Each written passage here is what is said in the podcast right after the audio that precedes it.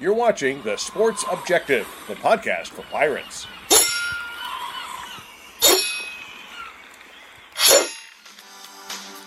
You're listening to Absolute Empowerment with Coach Jeff Connors on The Sports Objective. Join Coach C, a USA Strength and Conditioning Hall of Famer, every Monday night to see in a variety of guests, including former players, former and current coaches, pastors, and others will discuss relevant issues in coaching today's athlete with the goal of equipping the athlete and those coaching them with the physical, mental, and spiritual armor necessary to live their best life. Here's Coach Connors. Uh, welcome to Absolute Empowerment for our sixth show.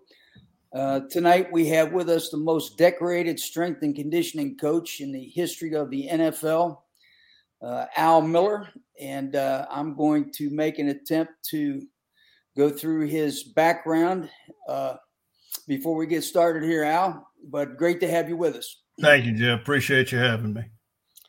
Uh, Al played at Louisiana Monroe uh, previously known, uh, or actually, he played at Northeast Louisiana, now known as Louisiana Monroe.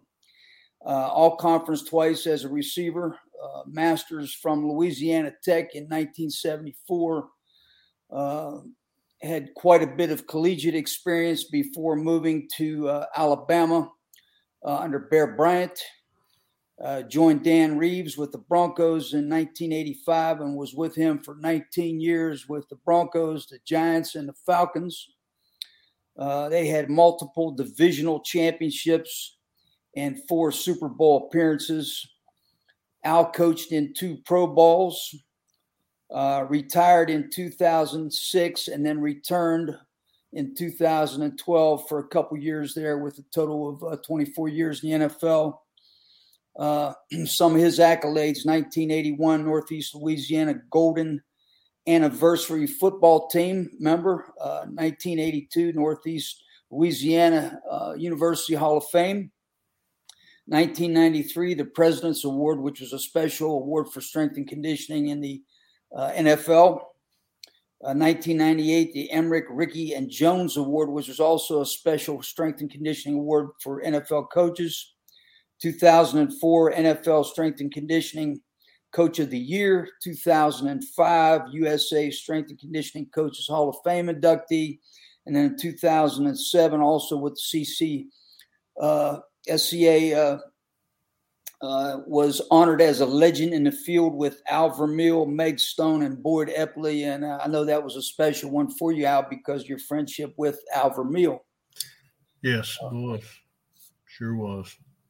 That uh, really was. Uh, that you know, I guess if you if you you know all of well, them uh, are, are are something I never expected. But and everybody says that, but I, I truly mean it. I mean, I did never, they never under my mind. But uh, when you get down, somebody says that you're a legend in something. me. so that's uh, that's gotta gotta be a stretch. well, I've been in it for a while. I don't know anybody in strength and condition doesn't know who you are, Al. So well, I appreciate. Congratulations on all your accomplishments, and uh, you know.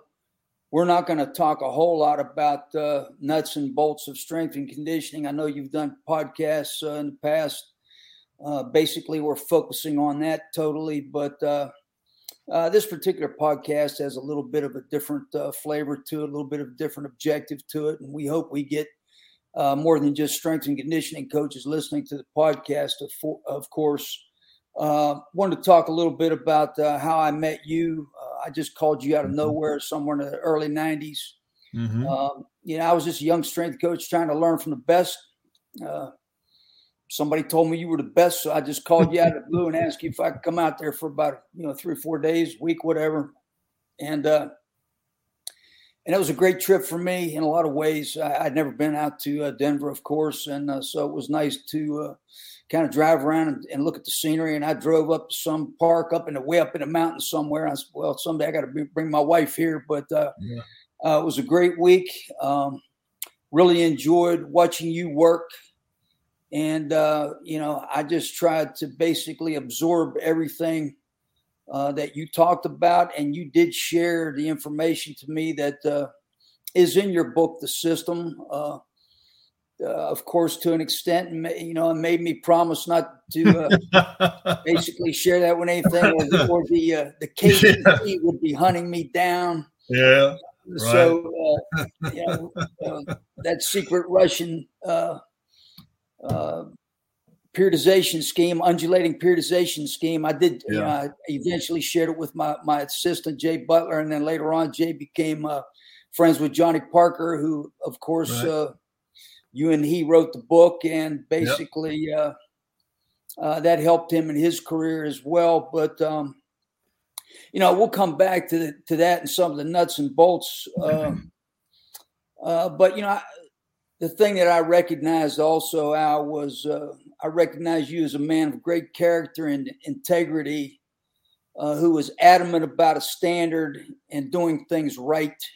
Mm-hmm. And uh, you know that really hit home with me because you know, I grew up in Western PA where football was uh, very, very, intense and same type of thing, and uh, uh, really it was just right along everything that I believed, and uh, and that kind of uh, encouraged me in the profession uh, that I could that I could demand accountability, work ethic, discipline, right. spirit, you know, from the people that I I want I was going to train, and right. I felt that those intangibles were more important uh, than than the nuts and bolts. To be honest with you, because uh, if you don't have those in a program or anything you do in life, you know, you're right. not going to be successful. Right. Uh, you got to have great character traits, and so. Uh, I was excited after after coming and meeting with you, and, and I was energized to, to do my job better. Uh, so I'll always be thankful for that visit. And uh, you know, getting back to what people haven't really talked to you a whole lot about, uh, probably is uh, I know that you grew up without a father, and uh, but you were highly accomplished as a young man. And you know, to me uh, you had to be somewhat faith driven to be successful in that respect. So, can mm-hmm. you tell us something about your family and your the coaches who influenced you and, and your faith and those things that that contributed to the man you you became? I'd be more than happy to, Jeff, and uh, you know because I'll be honest with you, and I've had a lot of time you know, after my career has been over with, to sit back and think about what has happened to me, you know, from when I started out and uh, just say like that little 12 year old boy that started lifting weights that one day. And, uh, you know, and I, I, was thinking about how, how did this, how, how did all of this happen? You know, why me? And, uh, the thing that I look back at is, strictly one thing. It's not me, and and and, and if it was one person, it, it's it's our Lord Jesus Christ, and and I think that He puts people into people's lives. I think you could probably say, and I just take a wild guess at it, that you can name probably two or three people right now that were strictly, strongly uh, influential in your life. That without them, if they weren't there, where would you be? So anybody that's risen up like you have, that's at the levels of like we have climbed to, it, it's it's it's by one thing, and it's not necessarily you know, the person. You've got to be able to be there and do things correctly and all of that. And that comes from other people that teach you what to do. So I think that being said, then yes, I had a uh, a father uh, that was a uh, uh was the sole money winner of our family and passed away. Uh, mom didn't have a job, and we had to make it. And my sister older sister. She was uh, five years older than I was, still is. And, uh, you know, it, it times were hard. They really were. and uh, I don't don't want to be boisterous with that, but that it's that was true. It was it was time. Mom didn't have a job, and uh, Daddy sure didn't have a wealth of money. So we uh, we had we had some tough times there. But the one thing that always happened at the Miller House on Sunday was Al Miller and Rachel Miller were always in that Presbyterian church, Sunday school and church, every every Sunday, every Sunday. Now there are a lot of times if I told you that I, you know, ended up and knew everything about the Bible, this, that, and the other, I'd be lying to you. Uh, I didn't. I didn't use the time wisely. But uh, I had a calling one time when I was oh, Daddy had been been dead. I was still in junior high, and uh, the preacher got up there that one day and he started talking about you know being saved, giving your life to Jesus Christ, and you know being baptized, and uh, so forth and so on along those same lines. And you know, I was sitting there beside my mom just like I did every Sunday and something hit me. Uh, you know, I, I think you and I both made me know what it is, but I got up and I started down the aisle, and before my mama could grab back of my neck and, and pull me back down, I walked down that aisle down to the pulpit down there and was baptized. Uh, that was the start of it, I think. Um, there was a lot of times in between that time and the next time that uh, I had a real encounter was, uh, oh, probably 15, 10, 15 years ago. And, uh, you know, I, I, I, I strayed, be honest with you, uh, from my upbringings right there. But uh, it did occur. And then the other thing, Jeff, is that I had strong people in my life. I am so fortunate, so fortunate. I had to make it in in, in football. I mean, it it, it it it was either I was going to make it and and go to college. We didn't have enough money for me to go to college, just pure and simple. Uh, if not, if I didn't get a scholarship, then I wasn't going to go to college. So I was going to work in the oil fields, and I'd already been in those oil fields, and that's a tough way to make a dollar. And it's a long climb to the top on that right there, and it's it's it's it's hard. Um, I loved sports, and and I, I loved it when the man, Mr. Miller, came in and introduced me to weight training, and uh, he did that, that opened up a whole nother deal to my life. His name was Ralph Miller. There was no relationship. And he showed me how to lift weights. And he took, uh, and I've told this story before, he took my arm out there and, you know, we were I was about 12 years old, maybe 13. He said, I want you to make a muscle. Boy, I threw that thing up there, just proud of that little bean poking out there, you know. And yeah, I think he measured it something like 10 and a half inches. And I, boy, I just thought that was, that was it, you know. You know, he said we did a set of curls and then set it down, talked a while, did another set of curls. Said, Let's try another one. And we did another set of curls. And then I said, a little tough, you know. So then, then he said, "Well, let's let's just finish up and do one last set." So I got down to about seven, and it just it just played. So we helped it. Uh, my other arm helped it on. Well, I shook shook that arm a little bit, and so he took that tape measure out, and that thing measured out about a quarter of an inch more than what it already had. And I'll never forget it, Jeff It just blew up just like a bomb in front of my eyes. I looked up the sky and I said, My Lord, in a month I'll be a monster. I said, Why doesn't anybody know about this thing? and I started showing some of my friends in, and it worked on them too. And so there you go. That's how it all got started. But uh, with my spiritual life, uh, kind of went hand in hand with my sports. Uh, I was with good men that taught me toughness. They taught me work ethic. They taught me manners. That's another thing that was taught in my household. And uh, they taught me also about the Lord. There was, uh, we had a uh, great head coach in Garland Gregory, and he was a, uh, he was a, a wonderful human being. We had another one named Dwight Adams and Tommy Brasher.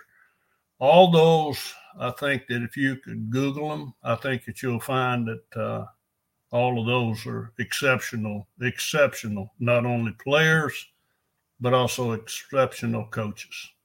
Yeah. And uh, then I went to college. I was fortunate enough to get a scholarship. And uh, then I, uh, I parlayed that into finding a, a girl down there that would have me and married me. And uh, she was the prettiest thing I've ever seen. uh, we had a wonderful life together.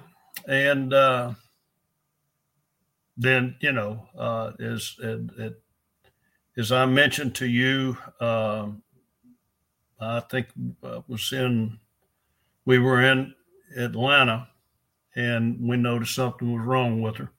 Yeah. And uh, uh, we took her down. Finally, it got to where that it, it she and uh, Wade Phillips's uh, wife, Lori. We're very good good friends, and uh, we talked. And a couple of things happened that, that we we took her down and got evaluated, and they told us that time she did have uh, Alzheimer's, and she had also uh, visual agnosia, which basically renders a person blind. Mm. So uh, she had both of those, and uh, the guy said that one thing uh, is that she had the fast acting kind, which means that her lifespan would be short rather than carried on.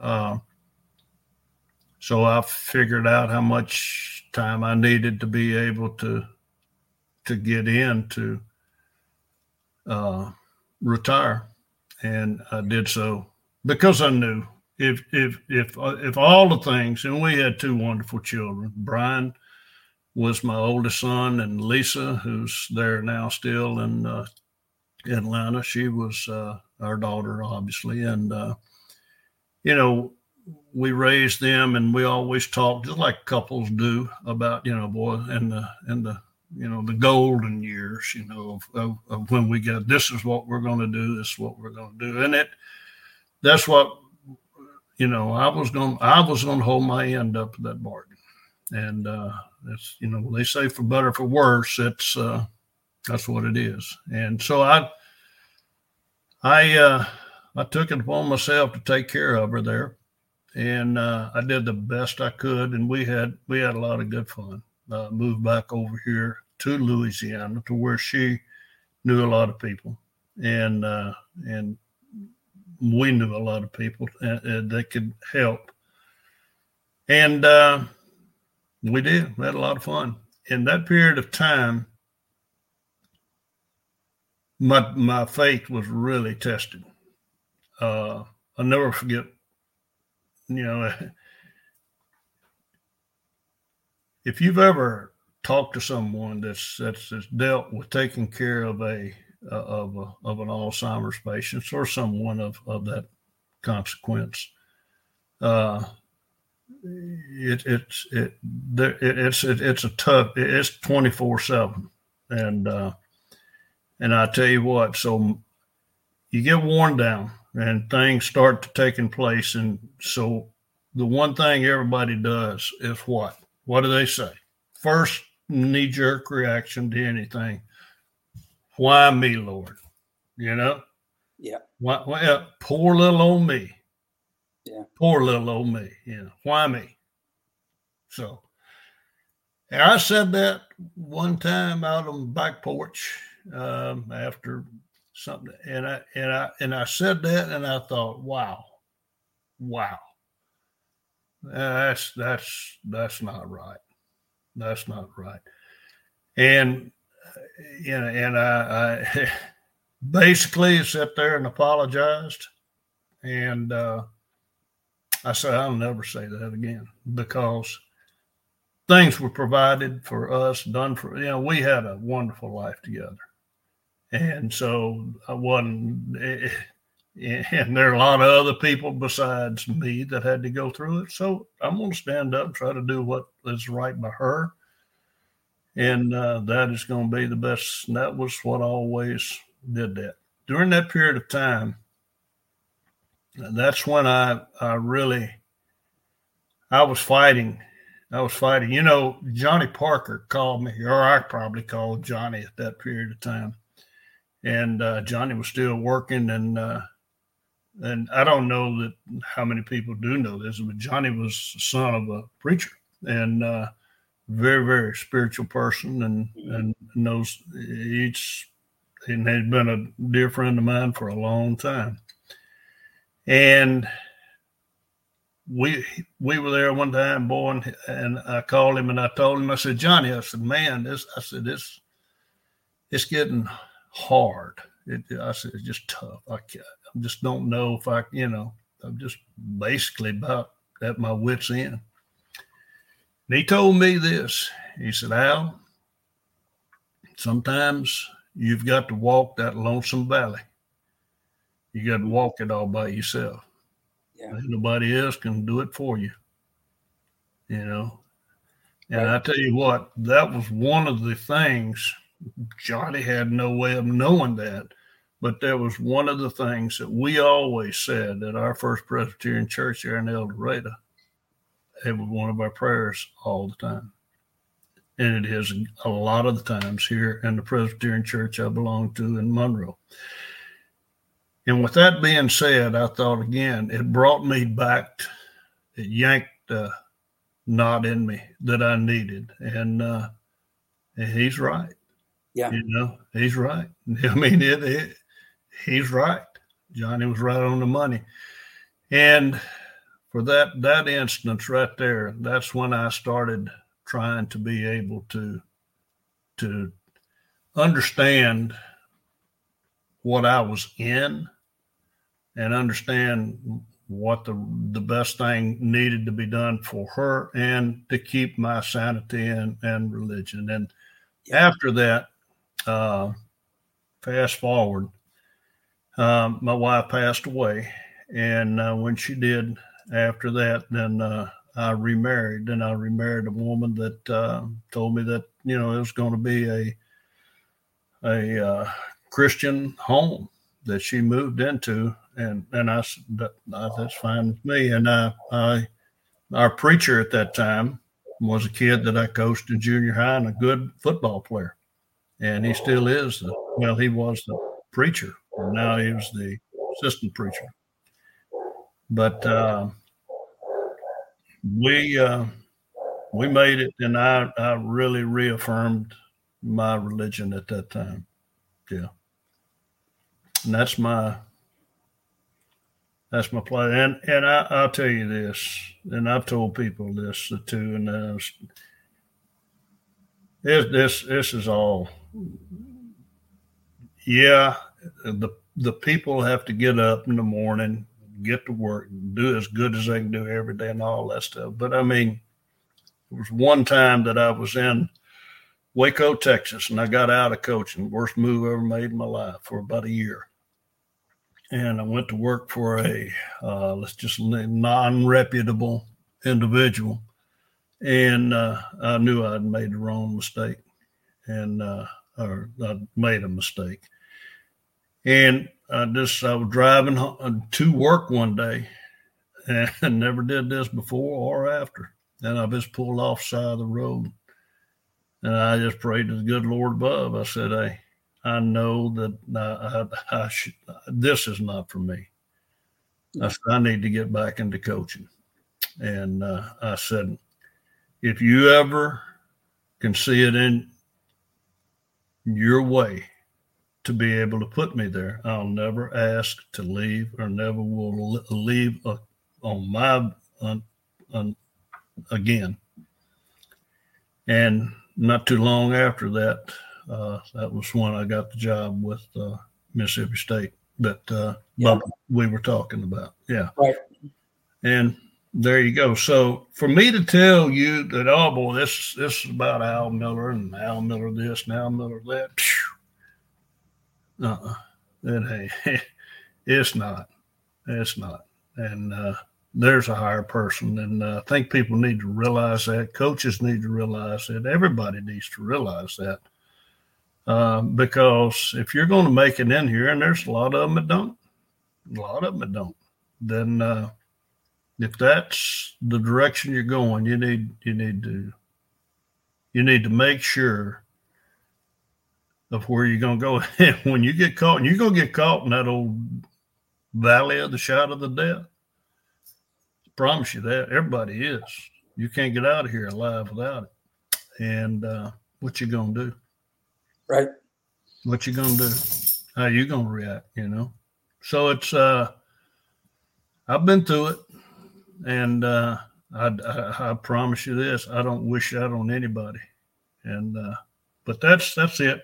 Jeff, pretty much right there. That's my the spiritual end of of me, and uh, uh, my wife and I. And I've I have tried to be a better father to my children, Christian wise, than I was when they were growing up. They're great kids now. They're great kids. Uh, my but you know they have children of their own. And right. I, I keep telling them you know I, I, feel like that i have and that's one of the, my prayers i make all the time is to help my children you know because of me. And it's it, it's past me. I, I didn't do it at that time. And if you didn't do it and you try to try to make amends for it i mean that's that's that's that's tough that's tough sledding right there tough sledding. So it's better to get it done on the way through and not have to do like I did. Well, I really appreciate you sharing that story, and I know a lot of people will.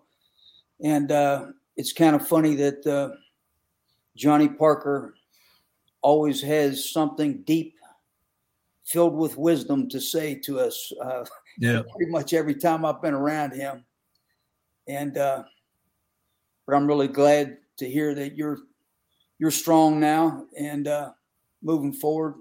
Yep. And I know that was a tough time, and I, I experienced that a little bit with the grandfather. I know maybe a little bit about it, but uh, but uh, you know, glad to hear and glad to see that you're you continue to move forward and staying strong. Uh, Trying my best. Trying day to day, Jeff. Uh, what I wanted to to ask you about uh, when you were with Bear Bryant, mm-hmm. uh, did you somewhat see him, uh, you know, as a father type figure in some regard? Uh, I know you had tons of respect for him because I've taught you a little bit about it, you know, of course, when I visited. But uh, what what was the Bear Bryant culture like? Well, I, I think that uh, any person that's ever coached for him, worked for him, played for him, or anything like that. He was a father figure to us all. I mean, really was. I mean, he he had a persona that uh, you know it was that was just uh, what's the word I'm looking for? Is that not you just didn't find with anybody, you know. Uh, I had a general in the Army when I was in Fort Knox. It was uh, General Patton's son, mm-hmm. and he was a he was the first he was one star general, and he had a, a commanding atmosphere around him, a lot like Coach Bryant. Mm-hmm. And uh, but that that Coach Bryant was uh, was different. Uh, you know, he was raised, or I was raised, however, we were born and raised 40 miles from each other. And, uh, but uh, so you know, it it was something. I learned a lot. I had great coaching, as I said, and because I had that great upbringing, good, great coaching, great high school coaching, and uh, great coaches to teach me along the way, then, you know, they reinforced the things that he said. So I, you know, a lot of the stuff that uh, that he was preaching and doing were already done with me, you know, and I had heard that and I believed. I mean, man, look, I, that was 100 percent in for it. And uh, but he, uh, yeah, he he was he was different. He's different, and I and and how was he different? I mean, just different. I mean, he he had a way about him that uh, commanded, demanded respect. Right. And that's that's it. Yeah. But yet and again, uh, he was just just like me, and just like he said, he was just a simple old country boy, you know. And yeah. he was raised in Fordyce. I was raised in El Dorado. I mean, there ain't a cut dog's difference between the two of us, you know. yeah. I got you. Well, that was also during the time, and I hey, I went through it myself. Uh, the three days, two weeks or three days when I was in college playing, and uh, you really didn't question a coach much at all. I mean, or you wouldn't be there very long, and uh, it was a little different then. Uh, Times are always changing. Yeah, uh, that's right. The only thing guy told me long, long, long time ago, and uh, he said, "Boy, the only thing that stays the same in this world is change," and he yeah. was right. And no I, doubt. I, I, agree. And uh, it's definitely something you can count on for sure. That's it. Uh, and uh, you know, football changing, everything's, and it does. And so, consequently, when you say, you know, boy, this or that, change is going to occur. And uh, the thing you've got to do though is know what your where your loyalties lie, know where your strength is, and stick with those, regardless of what happens in the outside world. Yeah.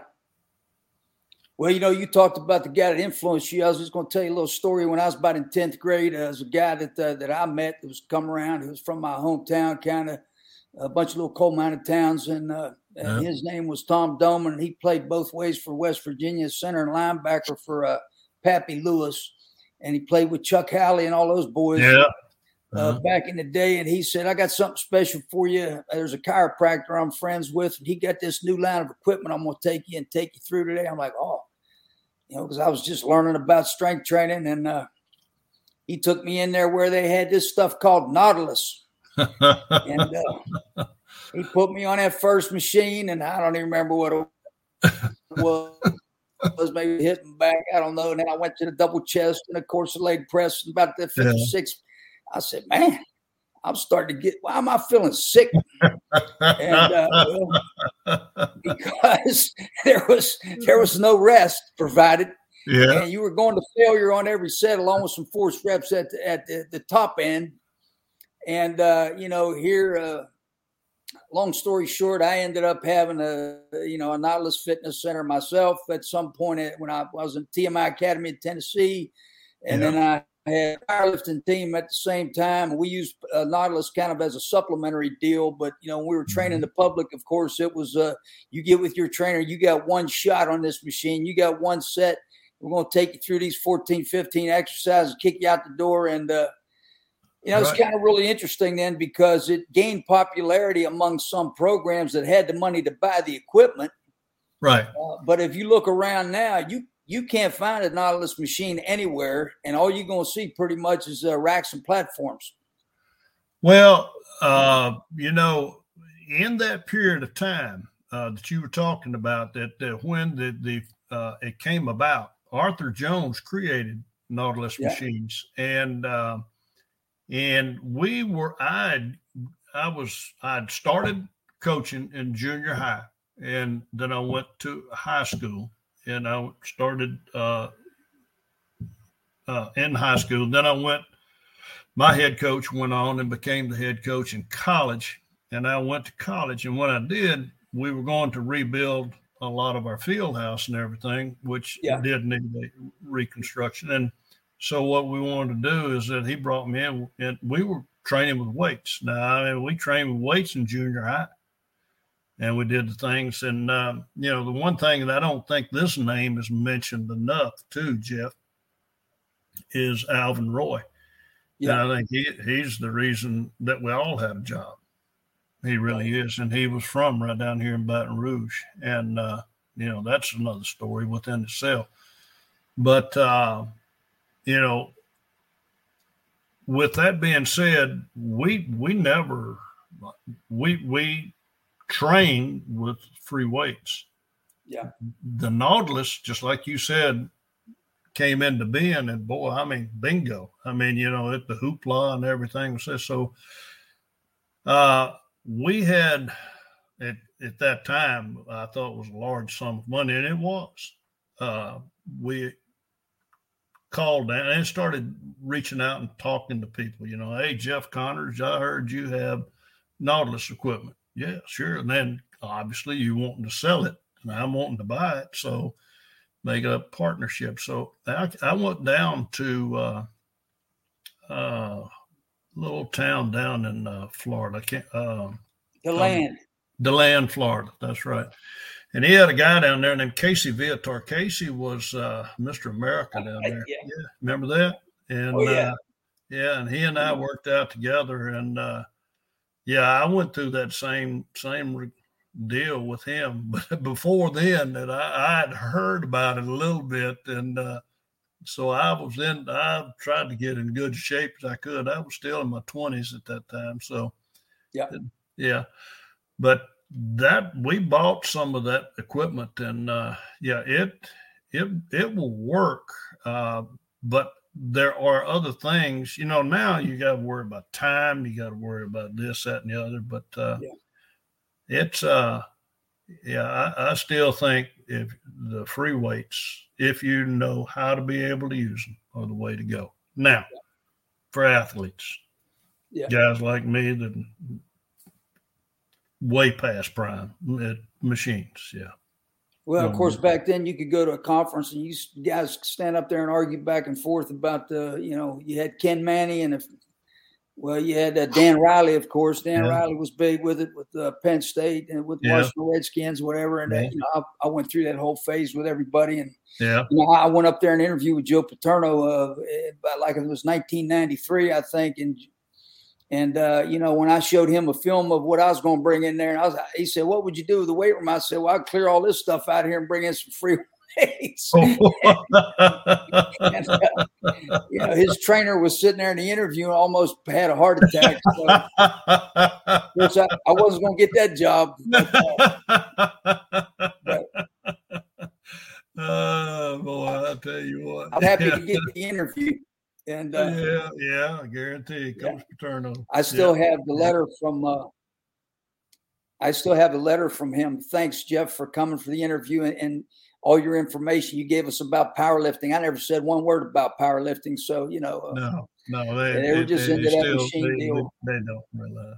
Yeah. Well, that was like Coach Bryant said. Uh, you know, I went in there and the man, I was all geared up, you know, ready for a big Q and A session, and uh, he came in and we talked for a little over an hour.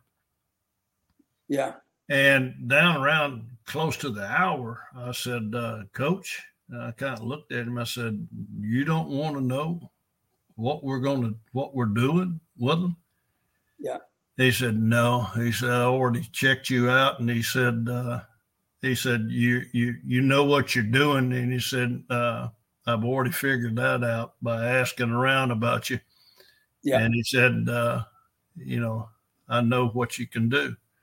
Sure. So, you know, he he said then he said, you know, I, have never been around weight training. You know, it wasn't around when when he played. You know, in college at Alabama. Right. Yeah. And it hadn't for all over many years. And so when uh, you know, the time came, you know, it uh, it was something that it was kind of new to him too. Yeah. Well, he, you know, we uh, uh, we mo- very recently actually we talked to Steve Watterson and yeah. we talked a little bit about uh, you know the components uh, that made for a, a, very productive culture in, at the NFL level. And I was just wondering when you were with Dan Reeves, uh, uh, how did you view that culture in relationship to you know what made you so successful uh, through your time with him, and uh, uh, you know just from a leadership standpoint within the team, the chemistry of the team. Uh, what were the things that that you thought were extremely important in relationship to uh, the productivity that you experienced? Good question. Good question. Is uh, first of all, uh, Dan Reeves was a very, very uh, competitive individual, and uh, you know his nine years playing running back for the Dallas Cowboys, yeah. and yeah. he played at a major university, South Carolina, right. and played for a good good coach and Coach Marvin Bass, and uh, played there for you know, uh, of course the one of the greats of all time, and Coach Landry, and he was a cut. He had he had you know Dan, Coach Landry gave him the off season. Uh, to be able to run for years. So, you know, he obviously did not know what to do with it all. So he went down and, and talked with Alvin Roy. Mm-hmm. And Alvin Roy, you know, showed him what to do, how to do it, and so forth. And uh, so Dan went back and worked a year with it, and they saw great gains. That was when you know the old saying about the Cowboys that they could get there, they just couldn't win the big one. Anyway, right. he he became he understood it. So when they brought me in to uh, interview me, um, one of he he and I had a common denominator with Alvin Roy because that's who I learned an immense amount from. And uh, Dan Reeves is one of the finest people I've ever been around in my life. And uh, one of the saddest days of my life when we lost him here not long ago. But uh, he was a friend. Uh, he was certainly the, the man in charge. He was competitive. Uh, he just you just couldn't find a better. I don't know what adjectives I'm leaving out to be able to describe him, but uh, he was something. He was a lot like Coach Bryant in some ways, and uh, you know, but he uh, he made things a lot of fun. We had uh, we had great great staff to work for, uh, work with, and we had uh, great players. Uh, Dan, you know, uh, knew a lot about it. He wanted to know a lot more about what we did than uh, than Coach Bryant did, and uh, so I went in had to explain to him and the rest of the coaches exactly how it was going to play out. You know, I think we had 16 weeks back then, Jeff. That's when you could really, you know, make some differentiation oh, yeah. and uh, some. Yeah, yeah, you could you can you could change kids you really could. Okay. And or you could keep them at a high level for a lot of years. You know, 28 years of age, you know, then uh, that's the culprit. And you could be able to be able to keep a lot of them going past that, which they make more money. Uh, you got a better ball player for a longer period of time, and so forth, so on. Yeah. But uh, we had a great, great uh, deal uh, going there. Won a lot of football games, uh, and uh, we had a wonderful time. We really did. Uh, I followed him then from there. I was there eight years with him. Uh, had a lot of great players at that time. We had a we went to New York, stayed with the Giants there for four years, and then went down and uh, to Atlanta, and I forgot. I think I think he spent. We were together seven years, and they made a change right there and, and brought in somebody else. And uh, I spent two more years there, and that's that's when I left. Now, do you remember any great team leaders uh, within oh, the team? Good gosh, yeah. I mean, man, we're full of them. Yeah, well, sure. I mean, you know, those are Yeah, yeah. Well, you know, John Elway uh, yeah. was a great one. We, you know, Tom Jackson. Tom Jackson was a great one. Rubin Carter, uh, shoot, Reuben uh, Jones. Uh, we had, uh, you know, Sammy Winder was a great, uh, great leader, running back. Played, oh gosh, don't Sammy played eight or nine years, and from Southern Miss. Uh, golly, I'm gonna leave out some. I know. Oh, we had uh, Karl Mecklenburg. Boy, Car- Karl was a 12th round draft choice. Ended up making All Pro somewhere about like hmm. five or six times. I don't know. Wow. Uh, a lot of great kids. Secondary wise, boy, we had a lot of a lot of them. We had uh, um, Steve Atwater just went into the yeah. hall, you know, Hall of Fame. So I mean, he was a phenom. Uh, yeah we had another one out there that uh, they were like bookends. Uh, Dennis Smith and Dennis was the other safety. Brother, I tell you what, that was that was that was tough sledding if you ran into those two. I promise you, they'd knock sparks off of you. Uh, we had, you know, Michael Brooks was a linebacker. Uh, you know, and I know that I'm leaving out some people that uh, shouldn't be, but we had some great, great great players in those, those yeah. periods of time there. Yeah. Yeah, and my point is that leadership matters. You know, it matters. Yeah, we had we had the leaders that were there. They were leaders and players, and uh, you know, a lot of times players are leaders by what they do. Yeah. And they just they play and they'll just go up and you know bingo somebody or make a heck of a play or, or, or run 80 yards with the ball and you know and everybody it just yeah. turns everybody's motor on uh, yeah. Some people have to come up, you know, and, and, verbally have to say some things to some people and get them going that way. But yeah, uh, down through the years, yeah, Phil Simms, you know, uh, mm-hmm. you know, uh, great athletes and great leaders. Uh, you know, um, Lawrence Taylor was a great leader. Now, yeah. you know, we got time for a quick story. Absolutely. we're we're opening the season. We're playing in Chicago. Chicago's pretty good, and we're pretty good. We don't know how good we are, but we're we're we're playing, and we go out on a ball pretty good. And we go up, I think, twenty four, and they start coming back. I guess down the fourth quarter, you know, and and uh, and so uh, you know they're starting to move, and so I I. Uh, I get excited on the sideline, boy, and then they're starting, and then it's a third down. And I said, LT, I said, uh, you know, you, you stop them, you know.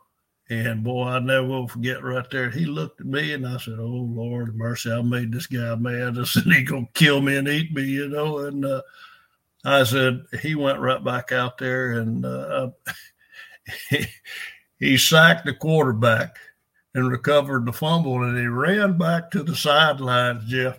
And he came right in. I was standing right there, and I had a smile on my face. I didn't know what he was going to do. You know, he pitched me the ball, and he said something like that right there. I said, "No, that right there is pretty good." I'll tell you what. But he was, uh, yeah, he was, he was uh, quite an athlete. He sure was. He really was. Lawrence Taylor. Yeah, yeah, when I was at Carolina, Butch brought him in. Uh, Butch Davis brought him in to talk to the team, and uh, mm-hmm. uh, and he was on the sideline the whole game, and I had a hard time keeping him back.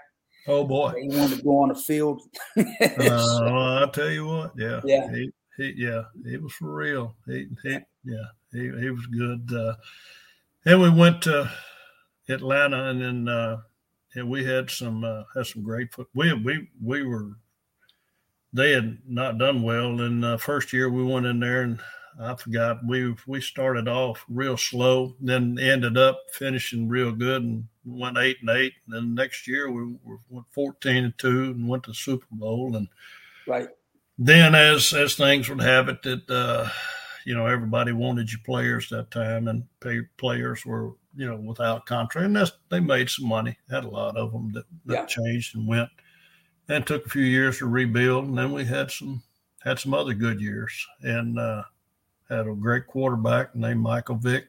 And yeah. uh, boy, I tell you what, he was uh, he was a rare breed. He was a lot yeah. like uh, Steve Atwater, yeah, and some of those other kids. That uh, I had a kid when I was in uh, Northwestern.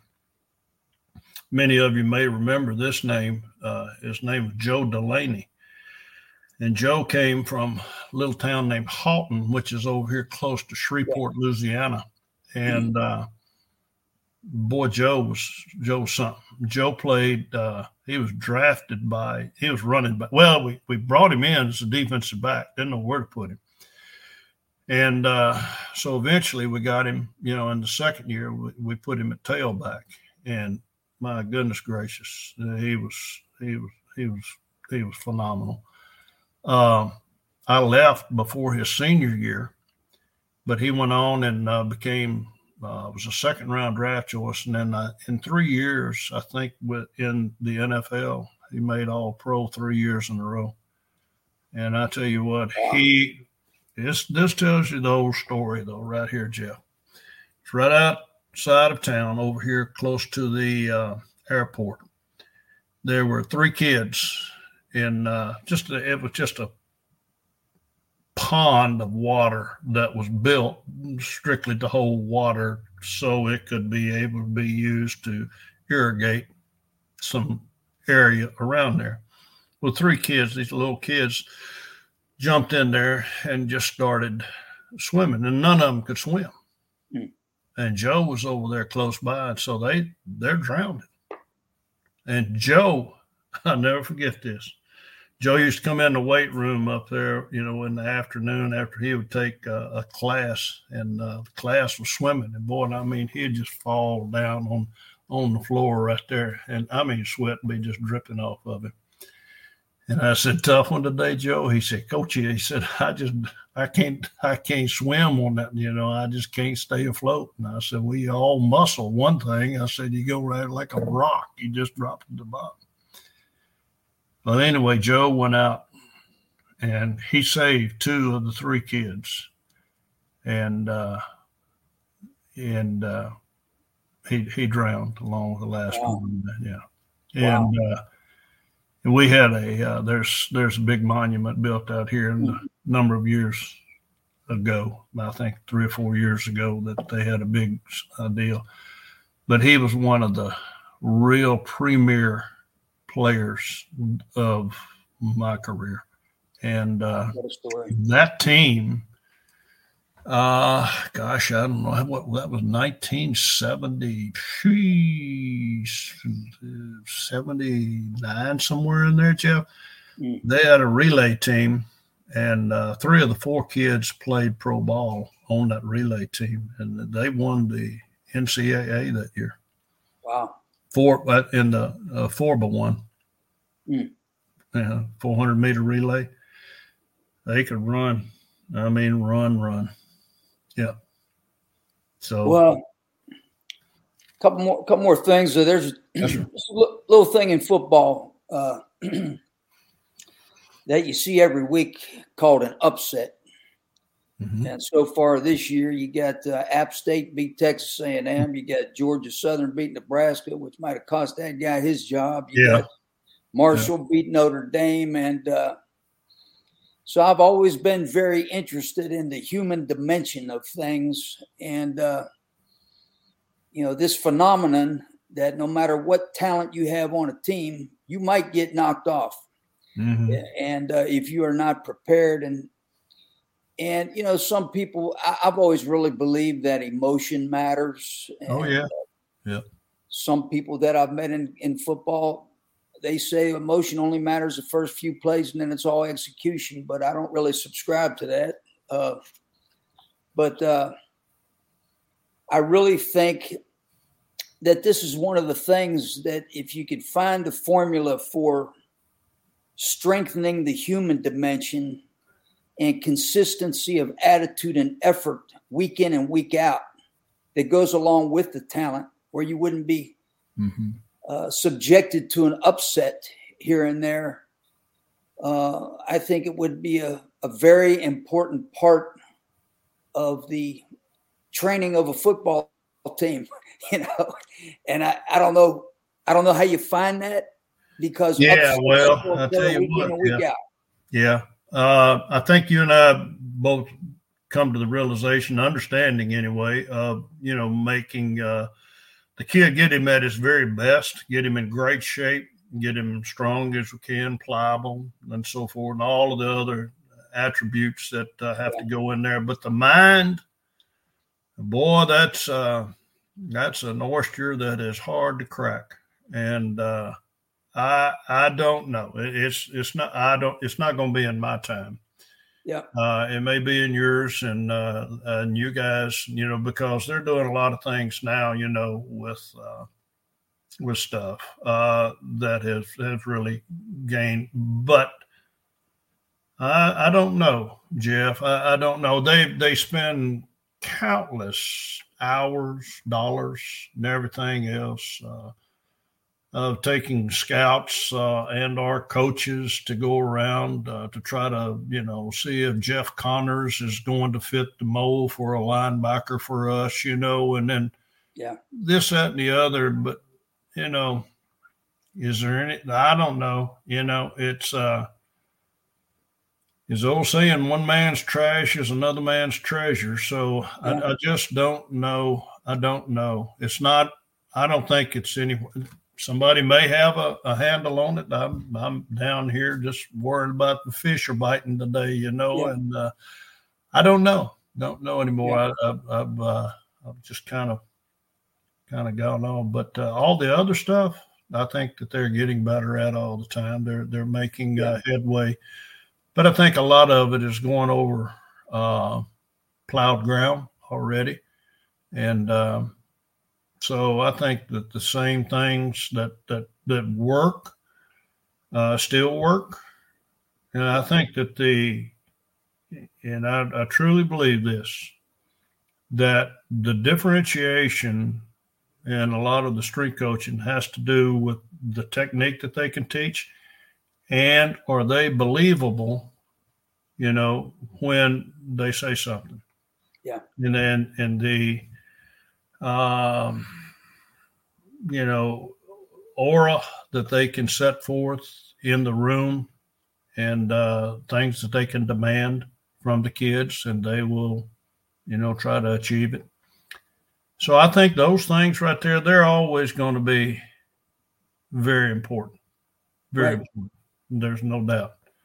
I got to go to a Marine Corps military leadership uh, uh, seminar uh, at the Pentagon. Uh, I guess they they chose some people. Somebody nominated me to go, but uh, and I've always been reading these books on military leadership. Uh, and I wrote a book called Collegiate Battlefield, where you know I basically took leadership uh, principles from the military to apply them athletics. But uh, it's very interesting to me that a lot of military people, and even in manuals, it'll talk about uh, the difference to winning these battles is the human dimension, and uh, yeah. you know that's why I always that's why I always wanted to do tough things with my guys. I wanted them to overcome tough things, uh, so they had that that component. They had that characteristic of toughness. Yep. And yep. they, you know, they had the belief that there's no way these guys across the field worked harder than we did. There's no way they're in better shape than us. Right. And, you know, that's a little bit tougher to do these days. Um, I did some things back then that uh, might have been questionable, but uh, at the same time, you know, I, I still believe that it had great value. Um, yeah, so, sure. No doubt. I guarantee it did. Uh, you know, I, I think that that's, uh, you know, if you, you take a guy like Audie Murphy, one of the highest decorated soldiers in World War II, and you look at him, you know, he looked like sophomore in high school, you know. So I, I don't, I don't, you know, why? And then you go ask yourself that question, and you, boy, I don't know. That that uh, I just don't know. Right. I got no idea, Jeff. No, I can't help you, brother. Uh, well, I'm going to uh, just say a few things about training uh, to kind of wrap it up as our last topic here. When I came to visit you, you introduced me to the importance of the single leg squat, mm-hmm. uh, the ball on the wall squat, mm-hmm. the uh, uh, the overhead squat, of course, mm-hmm. and then the complexes, uh, many of which I guess had originated with Javorek. Yeah, uh, and then I, and right. then when I got into uh, kettlebells with uh, with Steve, I you know I just came up with a lot of my own complexes with with uh, kettlebells as well. Yeah. And uh, one of my favorite complexes was uh, top down get down, where you get a double kettlebell uh, press uh, to a double kettlebell swing to a long cycle swing to a, mm-hmm. a clean and then a squat. Mm-hmm. And you did five of those, and uh, you know different types of complexes with kettlebells and barbells. I really liked over the years, and I I really like those with with the young guys. And uh, you know, you can talk about testing and evaluation, which is important, but I like to be on the floor watching these guys all the time. Uh, that was my there thing. There you go. And, there uh, you go. There I you can go. tell right there who's got issues. There you go. I, I didn't need to do the functional screening. There you uh, go. I, I didn't have time for corrective strategies that may not even be effective. Right. You know, once the NCAA got involved, hey, I, I got six weeks to get these guys ready. Mm-hmm. I don't even know if I can afford to tell you this is, hey guys, this is a deload week. If I thought the guys needed to go lighter, then I would put that into training. I would basically print it out for them and mm-hmm. I would mm-hmm. change the percentage values for them across the board if I felt like we needed some restoration. Mm-hmm.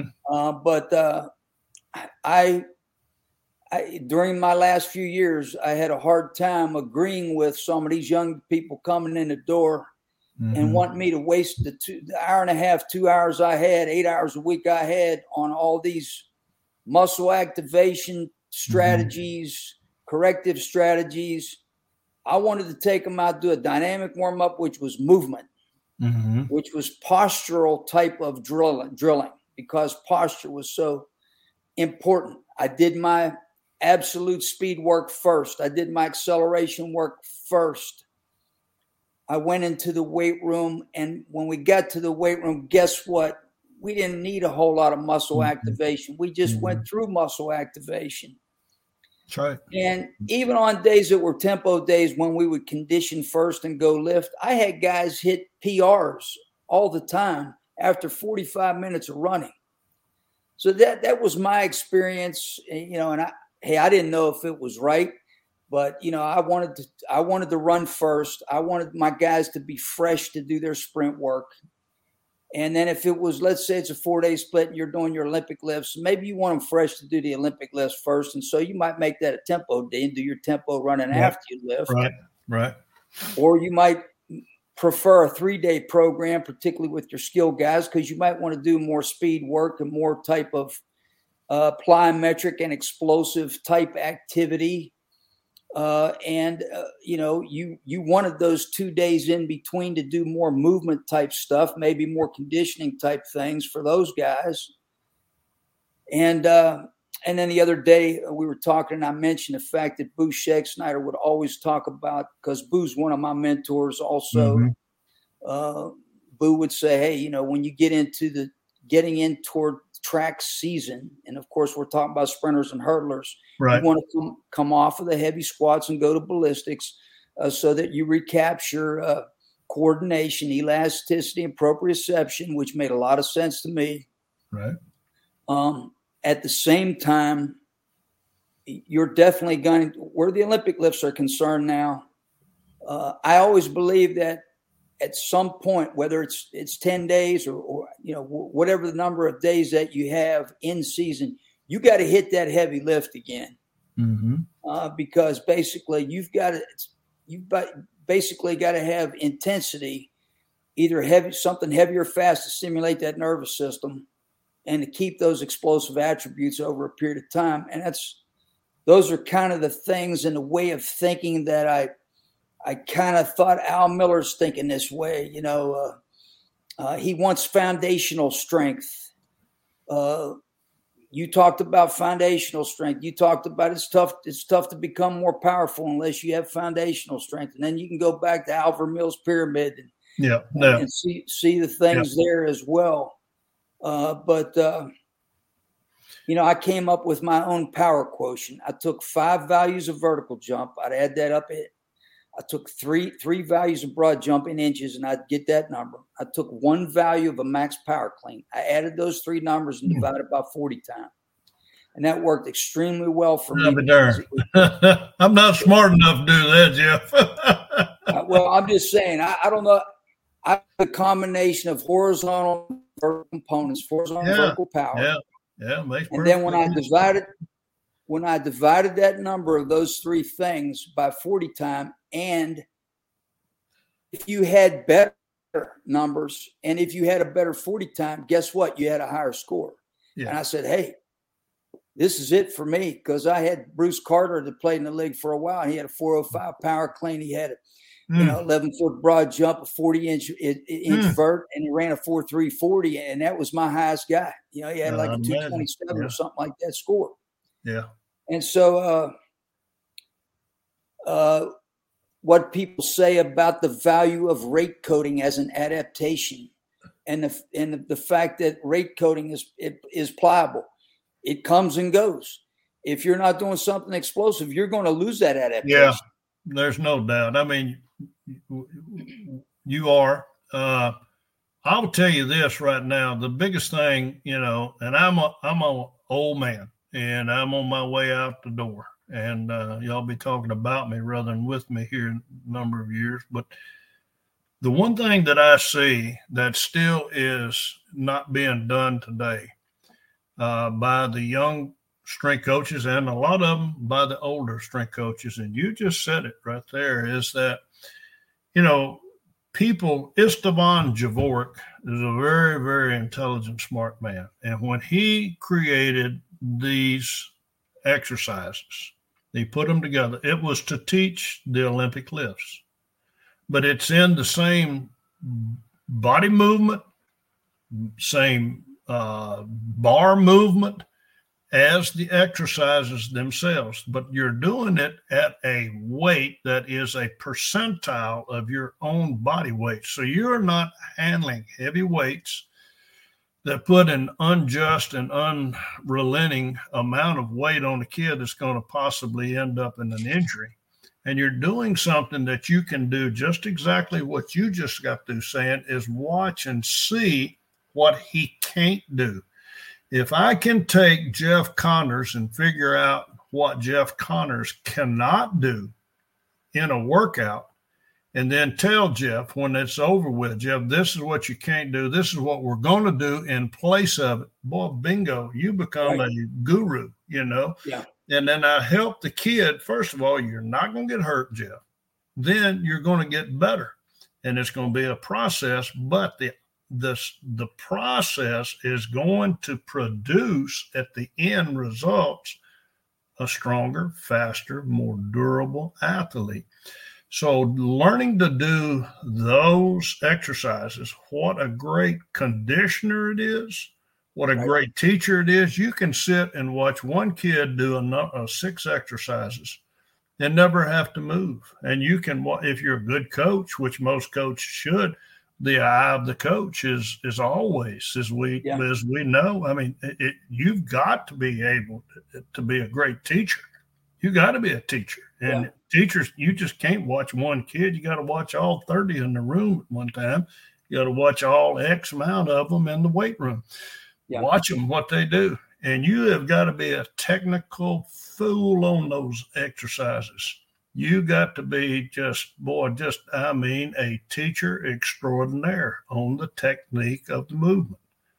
And when you do that and, and, and get them just like you said, to demand them to do the things full speed and explosive, then everything's going to fall in place. You're not going to have near the injuries, and you're not. You're going to have a more complete.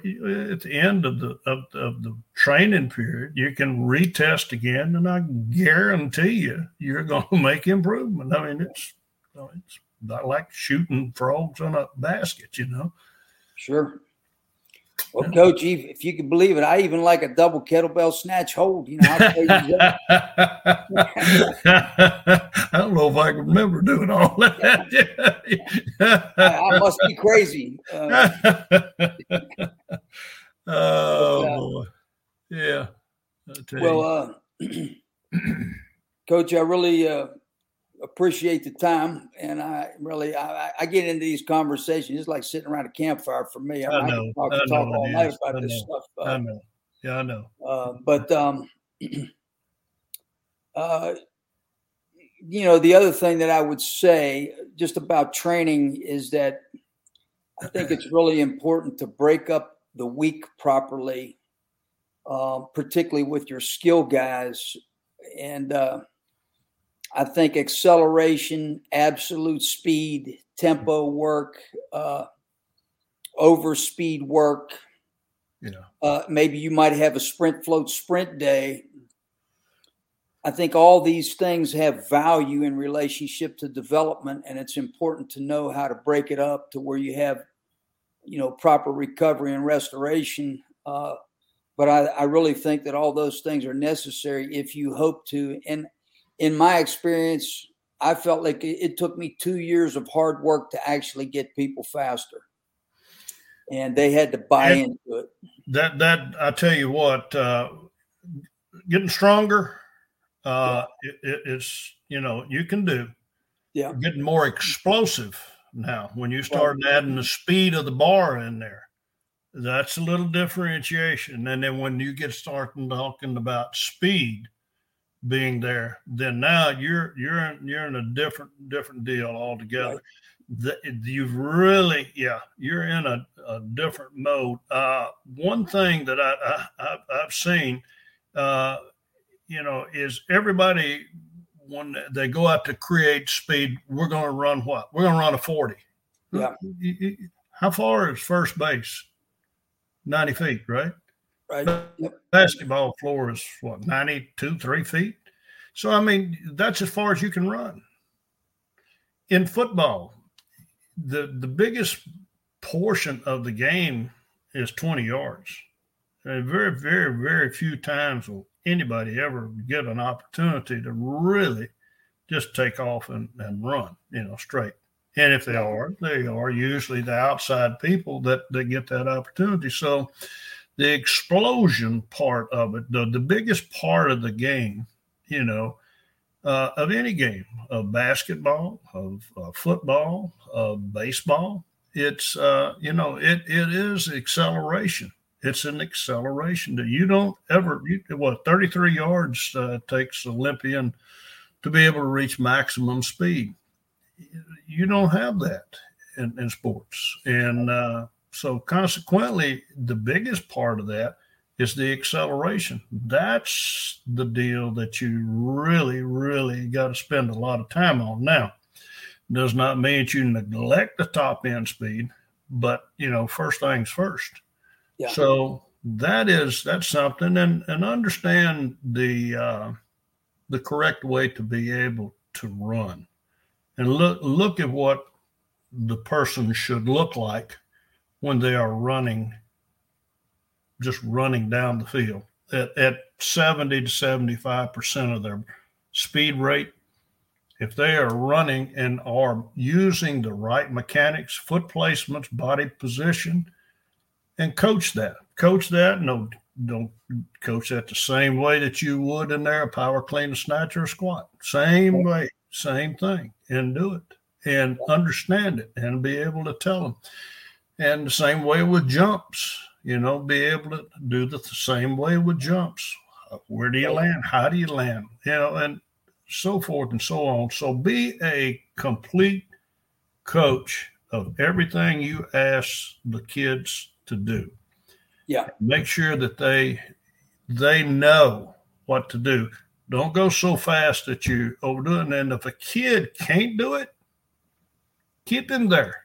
Yeah. He's telling you, he's just no more than raising his hand said, Coach Connor, I can't do this thing. Now, they're not going to just jump up and say that. They got too much pride, but they can't do it. So if they can't do it, then that's up to you, the coach, to be able to say, now we're going to keep you here until you can develop this quality to be able to do bingo, whatever yeah. that be whether it be lifting, jumping, running. It doesn't make any difference, or maybe stretching. You know? Right. I'll say one more thing about the history of speed training. Uh, I brought my my friend I became friends with through a man named Ronnie Jones, who you might be yeah, yeah. might know Ronnie, but Ronnie basically introduced me to Wild Man, Crazy Man, Kevin McNair, God rest his soul. Yeah. And I brought Kevin into uh, East Carolina, and uh, I used him as a mentor over the phone when I was at Carolina, and I talked to him over the years. And then I did not even know that Kevin passed away. Yeah, I, I didn't know a lot of them did. Yeah, but he, uh, you know, he was there in the beginning of things, talking about body position, talking about mm-hmm. force application, talking mm-hmm. about arm stroke. Mm-hmm. You know, uh, some of the things that I think that he talked about, some track coaches may disagree with at this point, but what Kevin was trying to do is get people to accelerate and use their whole body to accelerate. And, uh, you know, and, and of course, he had that speed terminology that he used, uh, where you'd correct a body part basically on the run, you know, focus meant to, you know, mm-hmm. get your head level. Uh, Mm-hmm. And so uh, that body body position terminology from head to toe. So uh, that's kind of where I started to become extremely interested in speed development. And I played DB in college, so I was interested in it anyway. But uh, mm-hmm. Mm-hmm. then you know, then then uh, Loren Seagrave. There you go. I'm fixing it. Yeah. Uh, you, you know, on through. Yeah. yeah, I just I'd travel anywhere in the country to hear somebody speak or, or bring them in if we had the money to bring them in. And uh, I had a lot of passion for for learning speed, and and I think oh, yeah. that that's that's something that uh, right now has become very very popular out there. It's grown immensely as far as uh, the speed development into things, but uh, for a long period of time there wasn't a whole lot of emphasis on it. No, well, that uh, they there was not much understood about it, Jeff.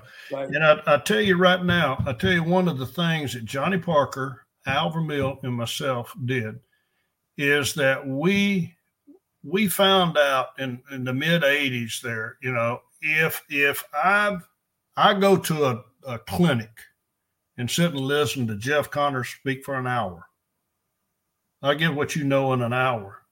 Yeah. If I if I really got something that that that beams the little bell up here, I'm going to go get Jeff Connors, fly him into wherever I am at that time, keep him there for two or three days. Say, Jeff, we're going to pay you this amount of money, put you up and do all these things. I've got you, and then I video you, and I can pick you like a chicken for three days or two yeah. days. We did that with Al took some, Johnny took some, and I took some. And we would go to the to the best in the world. And we'd yeah. fly them in. And we were in the NFL and our NBA at that time. And so we had the capability of doing that. Right. And that furthered, you know, to tell you, oh, I'm I'm sitting here and I do all this. I'm the originator of little and thief of a lot. I can be honest with you, and uh, you know that that I, also. hey, I, am telling you, you know, I, it and, it and a lot of people nowadays in time get all bowled up because they, they, you know, oh, Miller told me I was spotting, squatting and my heels came up. It's like, you know, so yeah. you know, I mean, I mean, we, we don't all have all the answers, and I guarantee you I don't. But the thing is, is that I I was a mad hunt for them all the time, and yeah. those three guys right there, we had one time. I, I promise you, when I retired there at Atlanta, I had a long uh, shelf box that I there's no telling how many videos I had in there of of, of, of everybody that you can imagine. And uh, when I left, I had my lip all poked out because you know I knew it was over, and but uh, yeah. I just left them. And I wish I'd have kept them, and I could have given them. I wasn't that smart to be able to give them to some young, you know, high school coaches and more stuff. And right. I find myself, you know, that's, that's hindsight, and that's that's but if a guy wants to be able to try to go to one person right now, day and time, and I know there are some really good ones. I'm just talking about my time. I think uh, Al Vermeil understood uh, so much about of every facet of it. Right. Um, he's coached it, coached it at a high level, coached it at a low level. He's coached it he's all the way through, and I think he understands all aspects of training and applying that training to whatever sport that you are trying to be able to get better at. And he's uh, he he's golden. Now there's a researcher out there uh, by the name uh, oh gosh uh, Lord have mercy Mike Stone and Mike Stone's and uh, is is is one of the best too and like you said uh, Loren Seagrave one of the best. You know, I we hired Loren worked for us at Atlanta for four years, maybe even five years. Yeah, yeah, I remember that. And uh, so I learned a lot from him. And his wife taught my daughter how to hurdle, and she was about the fourth in the world at that time. So yeah, yeah, it's uh, you know, get ask these people, you know, and uh, they will help you if if they are coaches. They're going to do just like Jeff Connors and Al Miller are doing. I don't have to do this. You don't have to do this, but we're trying to do it to be able to bring the word to these guys out there that are trying to make a living doing this and get better to find some way that, yeah, they're going to put one more point up there than the other team's got. And that's it. And then they're going to, in turn, help the kid they're going to teach him all of the things, a lot of the things that are not taught anymore in the house, the schools, and all the other places, and that's work, discipline, and so forth and so on. Right. There's a ton of intelligent people out there, and there's there's a ton of knowledge out there, and of course, with the internet, I mean, you can. Oh man, you can oh. find uh, all kinds of gurus out there quick. yeah, you got to be careful of them. you know? there's, there's yeah, there, there, are a lot of them out there self self anointed. yeah.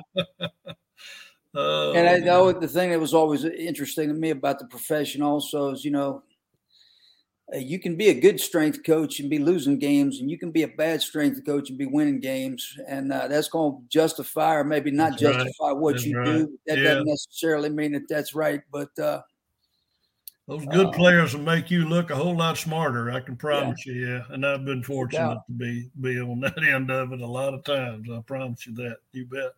Well, I'm just I'm thankful to God that uh, you know I was able to to have a good career, stay in a career for a period of time that took me to retirement, and uh, you know I got nothing but nothing but thanks, and I feel like I've been extremely blessed. And uh, oh yeah, you know, that's what I'm trying to do now is is maybe maybe bring some blessings blessings to someone else. And uh, yep, uh, you but, can give yep. back, give back to what Absolutely. somebody gave to you. Yeah, I'd uh, I, I've tried my dead level best and uh, to do the very same thing, Jeff. Yeah. Well, uh, can't tell you how much I appreciate it. Uh, always great to talk to you, and I, I really it's fun.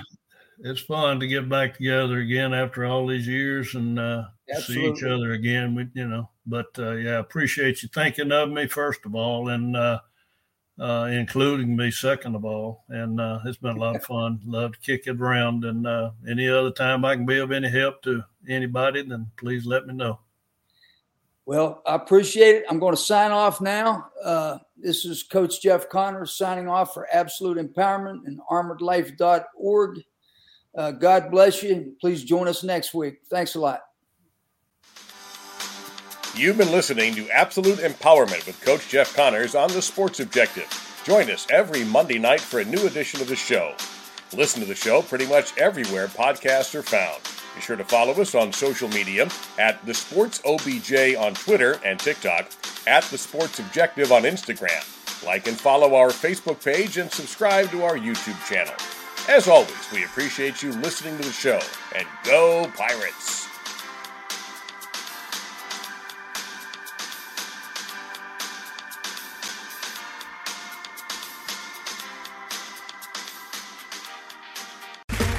Okay, round two. Name something that's not boring. A laundry? Ooh, a book club. Computer solitaire, huh? Ah, oh, sorry, we were looking for Chumba Casino. That's right. ChumbaCasino.com has over 100 casino style games. Join today and play for free for your chance to redeem some serious prizes. ChumbaCasino.com. No purchase necessary. Full prohibited by law. 18 plus terms and conditions apply. See website for details. Tax day is coming. Oh, no. But if you sign up for Robinhood Gold's IRA with a 3% match, you can get up to $195 for the 2023 tax year. Oh, yeah. Sign up at Robinhood.com slash boost by tax day to get the biggest contribution match on the market. Subscription fees apply. Investing involves risk. 3% match requires gold for one year from first match. Must keep IRA for five years. Robinhood Financial LLC member SIPC.